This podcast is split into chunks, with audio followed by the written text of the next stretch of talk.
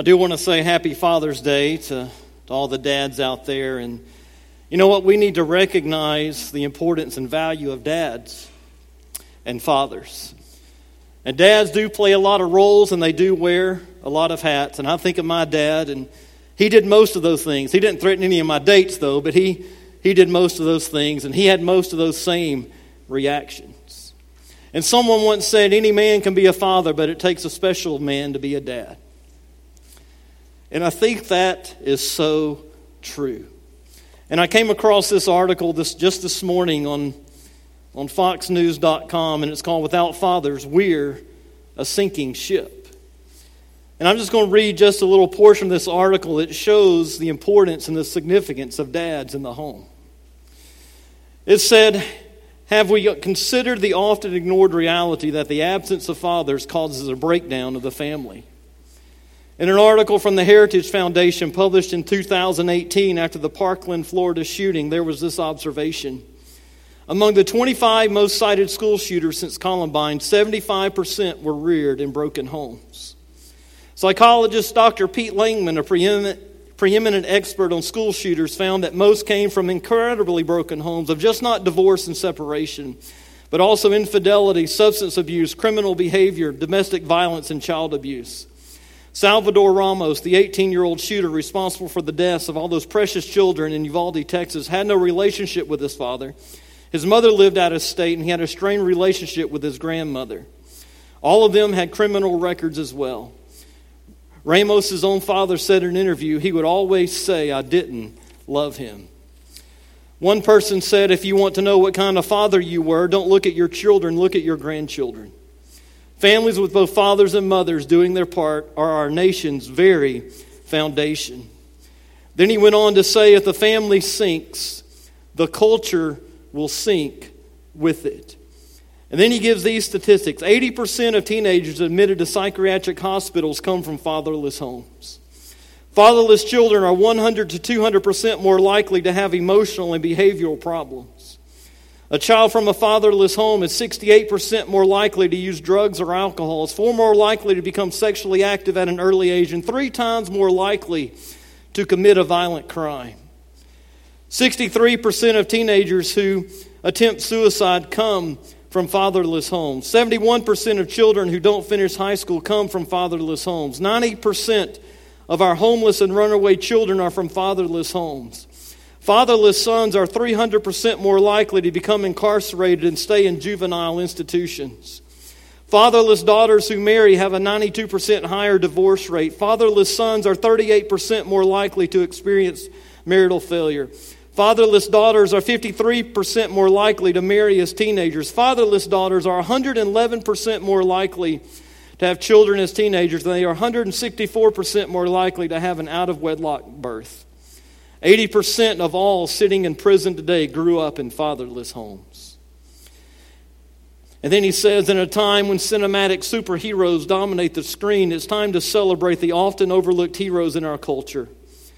Husbands who remain faithful to their spouses and honor the vow to stand by their mate for better or worse, for richer or poor, in sickness and in health, and to love and cherish till death do them part. And fathers who are there to raise their children are the true superheroes. He says we need more fathers to step up to the plate in our nation like never before, and, and even more, we need godly men. I think that article was, was well put. And I think that we are a sinking ship as a culture and as churches without homes that are godly, without fathers and dads who are committed to God. And today I want to encourage you to make sure that you tell your dad how much you love him, how much you appreciate him, and thank him for all the things he's done for you and for all the sacrifices he has made for you. And if your dad has passed like mine, reflect on the memories and thank God for the dad he gave you. So this morning, uh, and actually, over the next two Sundays, I'm going to finish up this last building block called Faithful Provision. I thought I was going to be able to get it done in in one Sunday, but after looking over it this weekend, I thought there's no way I can cover everything I want to cover on this last building block because I think this last building block is so crucial to a godly home. Because if you want to have a godly home, you have to faithfully provide for your family. And as we looked at before, yes, you must have a firm foundation. Yes, there must be mutual submission. Yes, there must be constant sanctification. Yes, there must be Christ like forgiveness. Yes, there must be constructive communication and, and conflict resolution. But all those things don't matter if there is no faithful provision in the home. You know, and we just watched a video of all the roles a dad plays in the home and especially in the life of a child. And as I said, my dad, and I'm sure you, your dad, fulfilled most of those roles, teaching us how to drive. Boy, what a nerve wracking experience that is. Doing all those other things, being pastor, having the tough conversations, doing all those things, teaching us how to play baseball or basketball or, or ride a bike.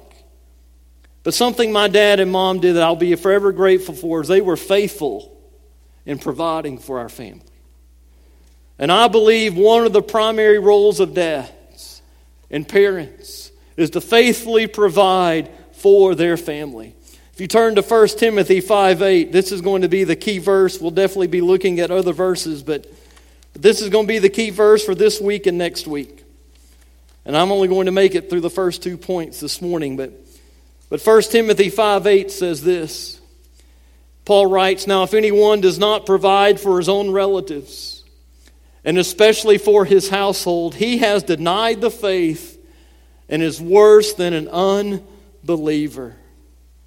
Paul makes it very clear that we are to provide for our families. And he said to do not do so, to not provide for our families is to deny our faith. And then he says it's worse than an unbeliever. So, if as parents and spouses we do not provide for our family as followers of Christ, Paul is saying then we are worse than those who don't even know Christ. Ouch. This issue of provision is so important to God. Why? Because as we sang this morning, God, as our good, good Father, loves us as His children, and He provides for us. And if we are to imitate God, we are to provide for our family. We are to provide for our children. And when we, if we love our families, we will provide for our families. And husbands and dads, it's so crucial for us to take the lead in providing for our family as God has ordained the man to lead the home.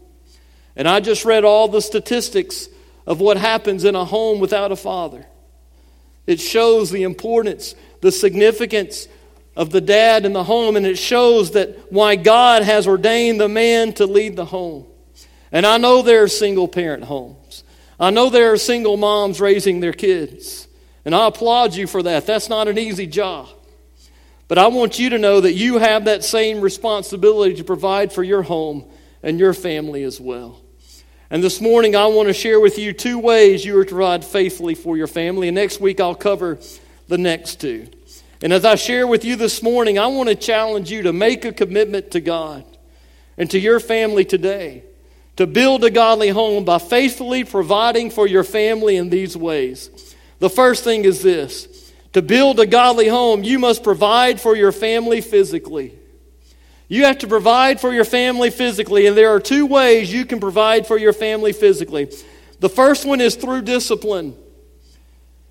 Proverbs 13 24 says, The one who will not use the rod hates his son, but the one who loves him disciplines him diligently. Hebrews 12 9 through 11 says, Furthermore, we had natural fathers discipline us, and we respected them. Shouldn't we submit even more to the Father of spirits and live? For they disciplined us for a short time based on what seemed good to them, but He does it for our benefit so that we can share His holiness. And then in verse 11, he says, No discipline seems enjoyable at the time. Amen. But painful. Later on, however, it yields the fruit of peace and righteousness to those who have been trained by it. God clearly instructs parents to parent their children the way that He parents His children. How does God parent His children? Scripture makes it very clear that he disciplined those whom he loves. Why? To perfect their righteousness, to teach us right from wrong. Discipline means training the whole person. And the whole reason God disciplines us is to mold us into the likeness of Jesus so that we can become like Christ. And this is the same reason we need to discipline our children. This is the same reason that we need to teach them right from wrong. In Proverbs 13 24, it's the famous verse I just read, but some use it as you spare the rod, you spoil the child. The word rod, it indicates a thin stick or switch that can be used to give a small amount of physical pain with no lasting physical injury. My parents took this verse to heart. My parents used a belt. But sometimes, not very often, and I hated when my mom did this, and your mom may have done this as well. She said, I want you to go and get your own switch. Woo! Think about that. I was asked to go and get the switch that I was going to be whipped with. And I learned real quick I needed to go and get the switch that mom wanted. Because if she went and got the switch, it wasn't going to be pretty. So if you came back with this, this little twig, she'd go, mm and then she'd go get this big, thick twig. So I learned real quick when mom said, go get a switch, you got the right switch. But here's the thing the stick, the belt, the switch should not cause physical injury. There's a difference between abuse and discipline. A child should never be bruised, injured, or cut by being corrected physically. My parents did not abuse me. My parents never bruised me. My parents never cut me or hurt me. They hurt my feelings, they hurt my bottom sometimes. But you know what? I got over it. My parents disciplined me, they did not abuse me. And the Bible warns that parents should never abuse the power and the authority they have over their children while they are young. Why? Because Ephesians 6 4 says it provokes children to righteous anger. Ephesians 6 4 Fathers, don't stir up anger in your children, but bring them up in the training and instruction of the Lord. And Colossians 3:21 says fathers don't exasperate your children. Parents are to discipline their children, not stir up anger in their children. Why? To train them and teach them about Jesus. And physical discipline should always be done in love. It should never be used as a way for a parent to vent out their frustration or their anger. And it should be used when a child shows defiance to a clear limit. It should not be done in the heat of the moment. But if a parent refuses to discipline an unruly or disobedient child, just as Proverbs 13 24 said, that child will grow accustomed to getting his own way. That child will be spoiled. And we must understand that all children are born sinful. Their natural instinct is to be destructive and unrighteous. Their natural instinct is not to do good. Their natural instinct is to do evil, as we are all born with a sin nature. Unlike culture may want us to believe, no one is born good. We are all born with the bent to do evil. That's why we needed a Savior. And that's why we need to teach our children what is right and what is wrong. And the way we do that is through discipline. Proverbs 22 15 says, Foolishness is tangled up in the heart of a child, but the rod of discipline will drive it far from him. And Proverbs 29 15 says, The rod of correction or the rod of discipline is critical for wisdom. You see, just as God disciplines us because he loves us, we are to show love to our children by disciplining them. And I said this before, but I think it's worth repeating. Parents, you are not your child's best friend. You are to be their parent. You are not to be your child's best friend. Your job is not to get your child to like you. If they say they don't like you, good. Give, take that as a compliment and say, Thank you, I'm doing my job. Because if we love our children, we will be willing to teach them right from wrong so they can become like Jesus. And that is the whole purpose of discipline. And as Hebrews said, discipline is painful. Discipline is not enjoyable, and it should not be enjoyable for the parent or the child. And before my parents always disciplined me, they said this this is going to hurt me more than it hurts you. And I thought at the time, yeah, right. And I thought, well, why are you doing it? You don't have to if you don't want to. And sometimes I thought, well, let's trade places. But I never thought of saying that because I knew it would be worse. But as a parent, I came to understand what it meant when it says it hurts to discipline your child. It hurts to have to correct your child and to discipline them. Why? Because you love them. But because you love them, you need to discipline them. And let me tell you, my, parent must, my parents must have really loved me. And sometimes I thought they may have loved me a little too much. But you know what? They cared enough about me. They loved me enough to discipline me. And I am thankful for how they disciplined me because without their loving discipline, I think I would have turned out a lot differently.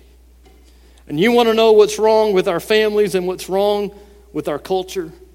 It's a lack of discipline in the home.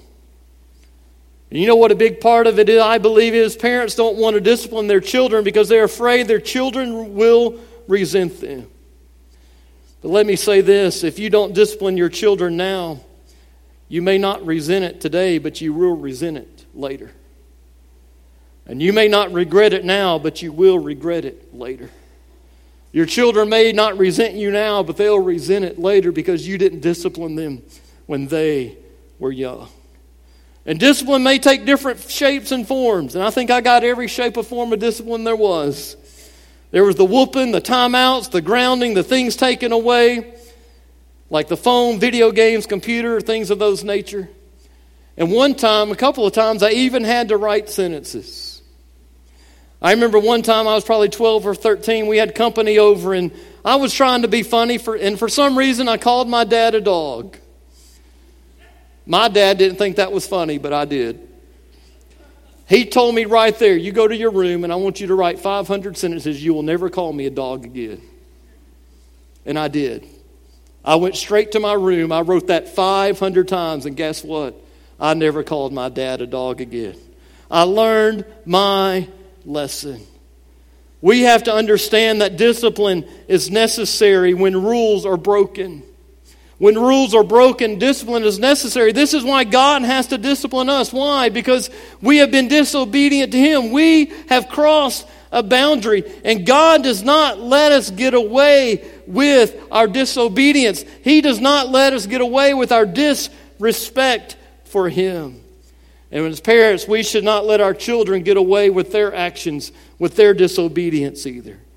And parents, this is why it's so important for you to have boundaries for your children. They need to know what's expected of them. They need to know what they can do and not do. They need to know what they can say and not say. And if they cross these boundaries, if they disobey, if they show disrespect, you need to implement discipline immediately and not just turn the other way and ignore it. Children need to know there are consequences for their actions, and they need to be held responsible for what they have done. And as parents, we need to be willing to confront and correct negative attitudes and behavior. And we can't let children willfully disobey us or our spouse. And we need to discipline our children consistently and immediately and fairly. Can you imagine if God did not discipline us? Can you imagine if God turned the other way and ignored our sin? If God did that, we would never conform to His holiness. We would never become like Jesus. And just as God disciplines us for our benefit, we need to discipline our children for their benefit. Proverbs 22 6 says this Teach or train a youth about the way he should go. Even when he is old, he will not depart from it. That word train means create a desire. It's just not setting rules, it involves mentoring and guiding. And the way he should go, it means according to the way he is bent. No two children are the same. Some children can be corrected a lot easier than others. One child may have a soft heart and can be corrected with a reprimand. Others are strong willed and are going to require stronger discipline. Each kid is different. For me, spankings worked. Spankings did miracles on me. I wanted to be done and get it over with. For my brother, it was grounding, it was taking things away, it was things of that nature. But my parents learned how to discipline me and my brother, brother based on how we responded to that discipline. Then, it's, then the scripture says, when he is old, he will not depart from it. That simply means as a child matures, as the child gets older and reaches of a level of maturity, that child will never forget your training, will never forget your teaching, and will return to the. You see, training and disciplining a child is a real commitment of time. But I want you to remember this your child will re- receive training somewhere. Your child's going to learn right from wrong somewhere. If they don't learn it from home, guess where they're going to learn it? They're going to learn it in the world. They'll learn it from a friend. They'll learn it from school. They'll learn it from social media. And do you realize that the truth for Generation Z, which is children born from 1995 to 2012, you know where they get their truth? You know where they get right from wrong? They get it from their phone. That is their truth. It's not God's word anymore. It's from their phone, and I'll have more to say about that next week. They get it from the internet, they get it from music or movies or video games. That is their reality. That's why we as parents need to teach our children right from wrong in the home because if we don't do it, the world will. And do we really want the world teaching our children what is right and what is wrong? And if you don't want the world doing that, you better take the time and make the time to do it. And the only way you can ensure that the promises of God can come true to pass in the lives of your children is provide the proper training, to provide the proper discipline, and committing your time to training them in the way they should go. The second way that we can provide physically is through time. Not only do we provide physically for our family through discipline, we provide it through time. Ephesians 2 or Ephesians 5 15 to 17 says this. Paul wrote this in Ephesians 5 15 to 17. It says, Pay careful attention then to how you walk, not as unwise people, but as wise, making the most of your time because the days are evil. Don't be foolish, but understand what the Lord's will is. You know what God's desire is? Is for you to spend time with your spouse. God's desire is for you to spend time with your children. You say, I don't have time. Then make time and make the most of your time, as he said in verse 16.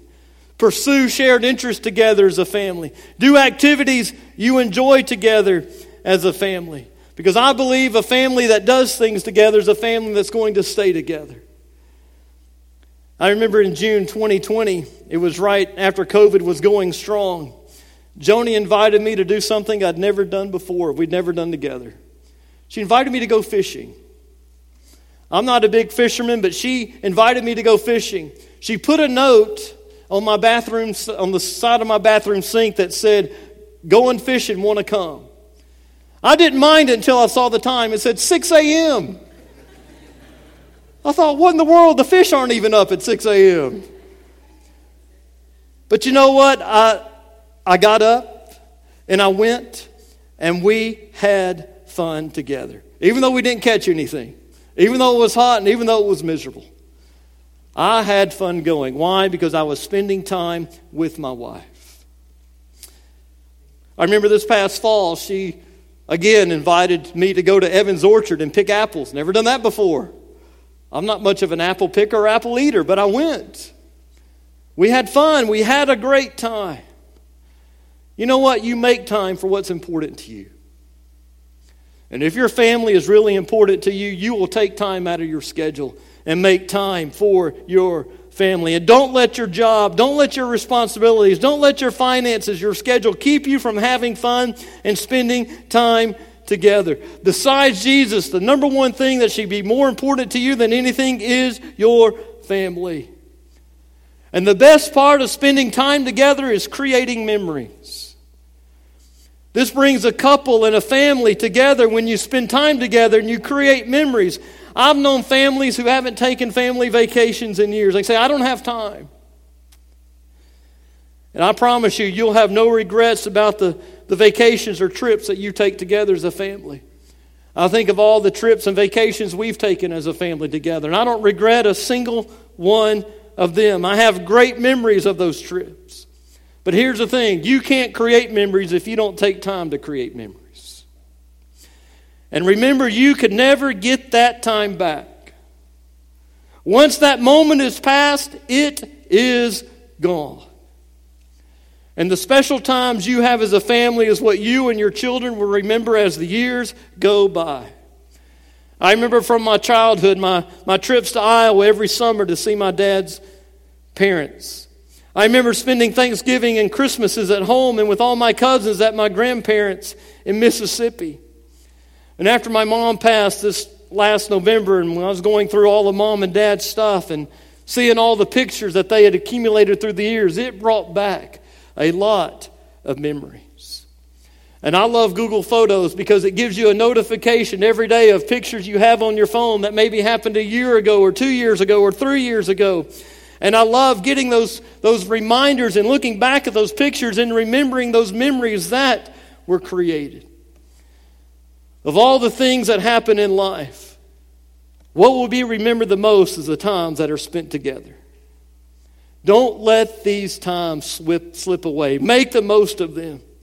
And spending time together is just not about trips, it's not just about vacations. It's about spending time together in your own home. And the best conversations we have as a family is when we share a meal together at the dinner table or we play a game together. And I want to encourage you to take time each night where you spend time together as a family and just talk to each other. And I promise you, that will make a difference in your home. That will make a difference in your marriage. And here's a myth many parents think their children don't want to talk to them, they'd rather do other things. You know, there was a study done several years ago, and they asked teenagers, they asked them, What do you want more than anything else? Surprisingly, it was discovered the one thing that 68% of teenagers wanted more than anything else was for their parents to have a conversation with them. And I'm not sure if this was a result of parents not wanting to talk to their children or parents just not realizing their children wanted them to talk to them. But regardless, your children want to know that you care about them. Your, your spouse wants to know that you care about them. And the best way you can show your family you care about them, that you love them, is by spending time with them and having conversations with them. And it's the same in our relationship with God. How do we show God we love Him? By spending time with Him, by talking to Him. And it's not the quantity of the time that necessarily matters, but it's the quality of the time that matters. It's what you do with the time that you have that makes a difference. And the best resource you can spend on your family is time. Is time. Provide for your family by taking time to build relationships with your children and your spouse. The second point to build a godly home, must you not only provide physically for your family, you must provide emotionally for your family. Going back to Ephesians 6 4, it says, Fathers, don't stir up anger or exasperate your children, but bring them up in the training and instruction of the Lord. The best way to exasperate, to stir up, to frustrate your family is to ignore them. And instead of infuriating and annoying your family by ignoring them, show your family you greatly value them. And there are three ways you can show your family you greatly value them. The first is give them attention. Be interested in what they're interested in. I wasn't overly excited about going fishing with Joni at 6 a.m., but I went. Why? Because I wanted to give her attention. I wanted to spend the day with her. Desire to spend time with your spouse and your children by giving them your attention. And if a child says, Mom or Dad, come look at what I did, or come play with me, or, or can we talk? Instead of saying, Not now, instead of saying, I'm busy, take a few minutes and give your child some attention. Don't blow them off because if you keep ignoring them, if you keep brushing them off, they're going to quit asking. And then you may wonder why does my child not want to interact with me anymore? You can't get those moments back when your child asks, Can you talk with me? Can you play with me?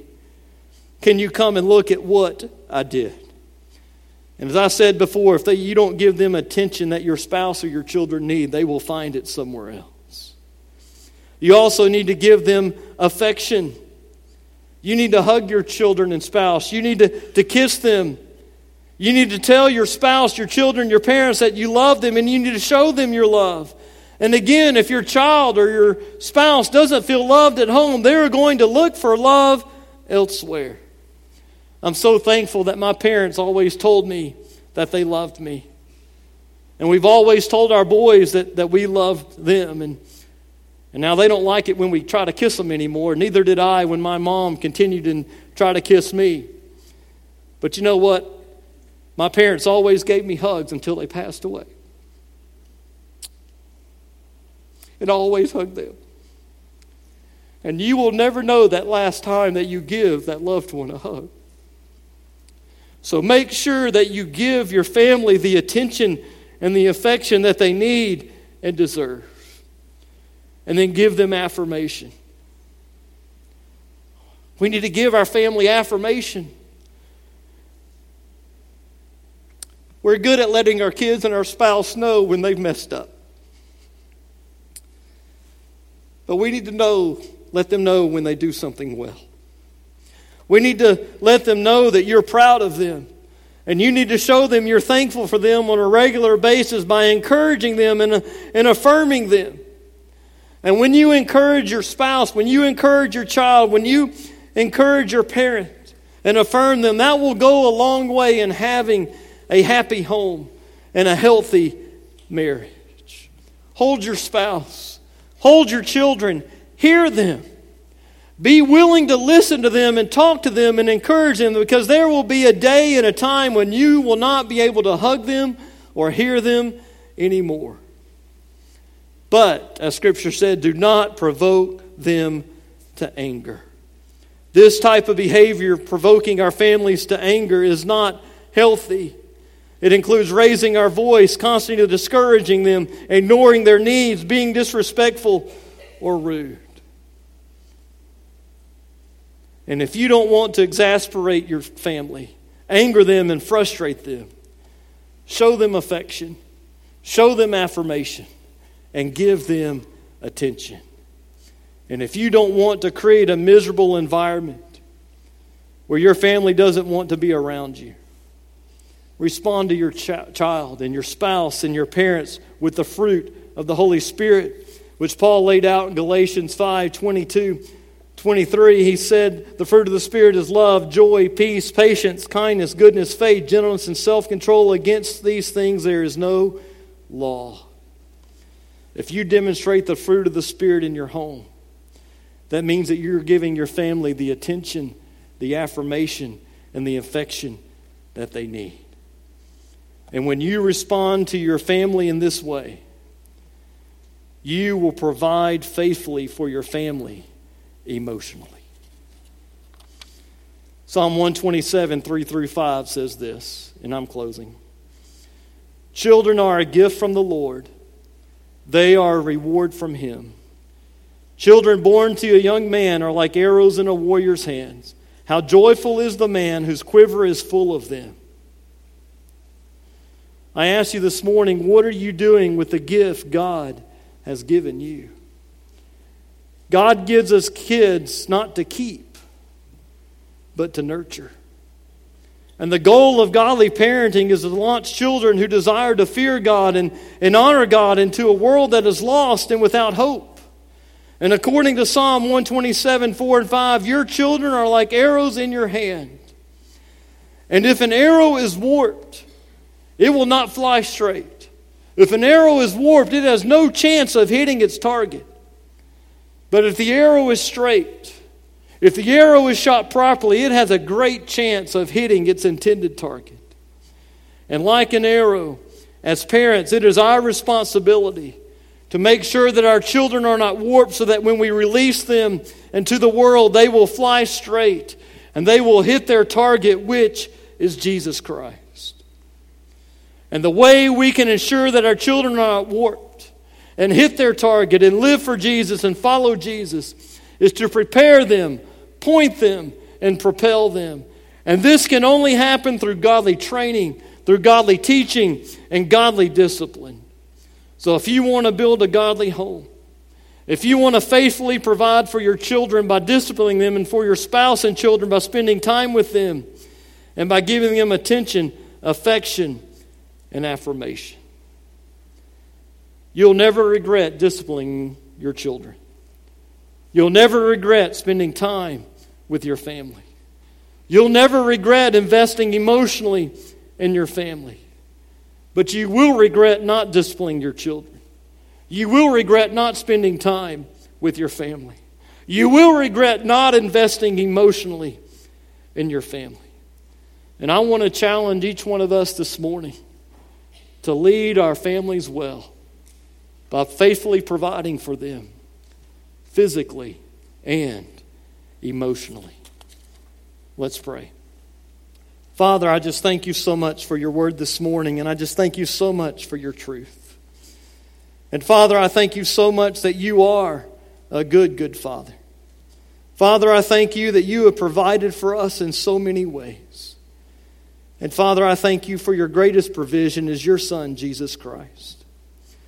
And Father, I pray that our desire here this morning as families is that we would be families, Father, that desire to build a godly home by faithfully providing for our families emotionally and physically. Father, may we as parents understand the importance of disciplining our children according to your word, because, Father, you discipline us when we sin, when we rebel, when we get out of your will.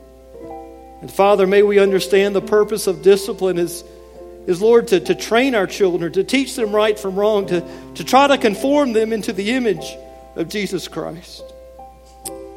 And Father, I pray that as parents that we would make that commitment to discipline our children in a way that honors you and pleases you. Father, I pray we would make that commitment to spend time with our families.